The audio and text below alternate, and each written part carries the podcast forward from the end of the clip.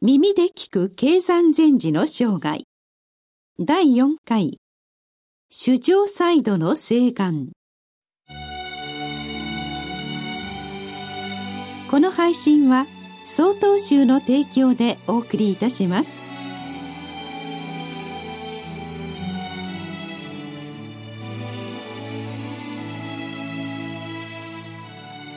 東国記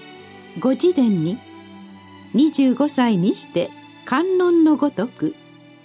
大悲先代の具勢の願を発すの一文があります。大悲先代とは、自らの成仏はさておき、あらゆる衆生の救済を願うという意味です。すなわち経山禅師は社会と積極的に関わり、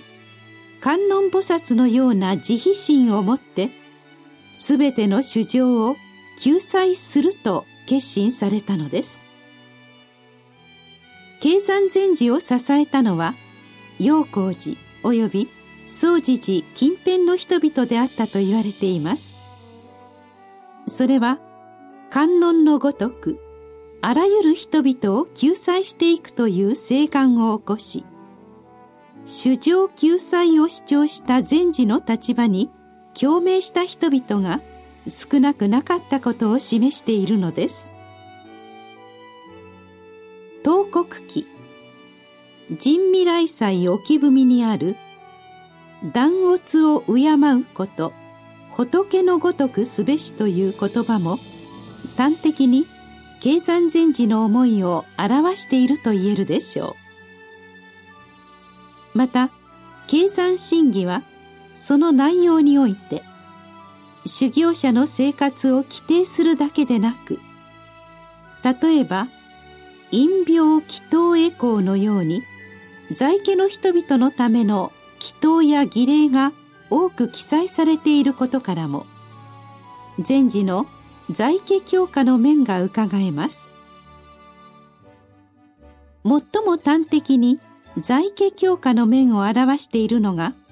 正中にねんせんさんびゃくにじゅうごねんごがつにじゅうさんにちに書かれた二大誓願です。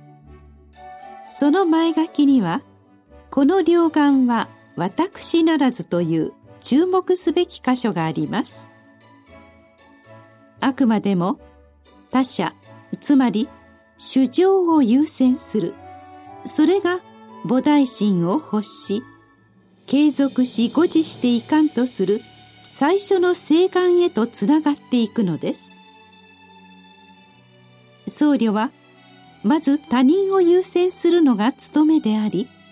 それを未来永劫を語り継いでいくことが務めだと説いています。最初の誓願は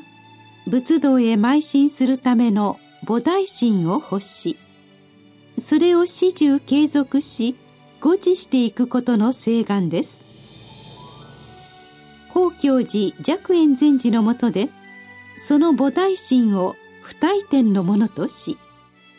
より菩提心護持の念を強くしていった経山禅師は、門下に修行の原点の再確認を伝えたかったのです。にばんめは、お母様である恵観の遺命を受けて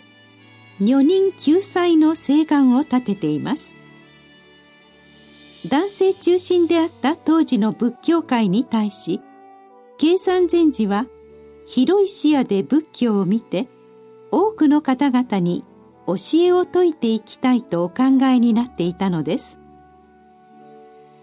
二大誓願には、衆生教化利益の念を持ち続けようとする意志の固さが示されています。陽光寺総持寺は経山禅師の門下とその流れを組む人々を中心に展開していくわけですが、それは明らかに経山禅師の教化者としての優れた特質を受け継いだものなのです。では経山禅師はどのような書物を現在に残してくださったのでしょうか。それはまた次の話。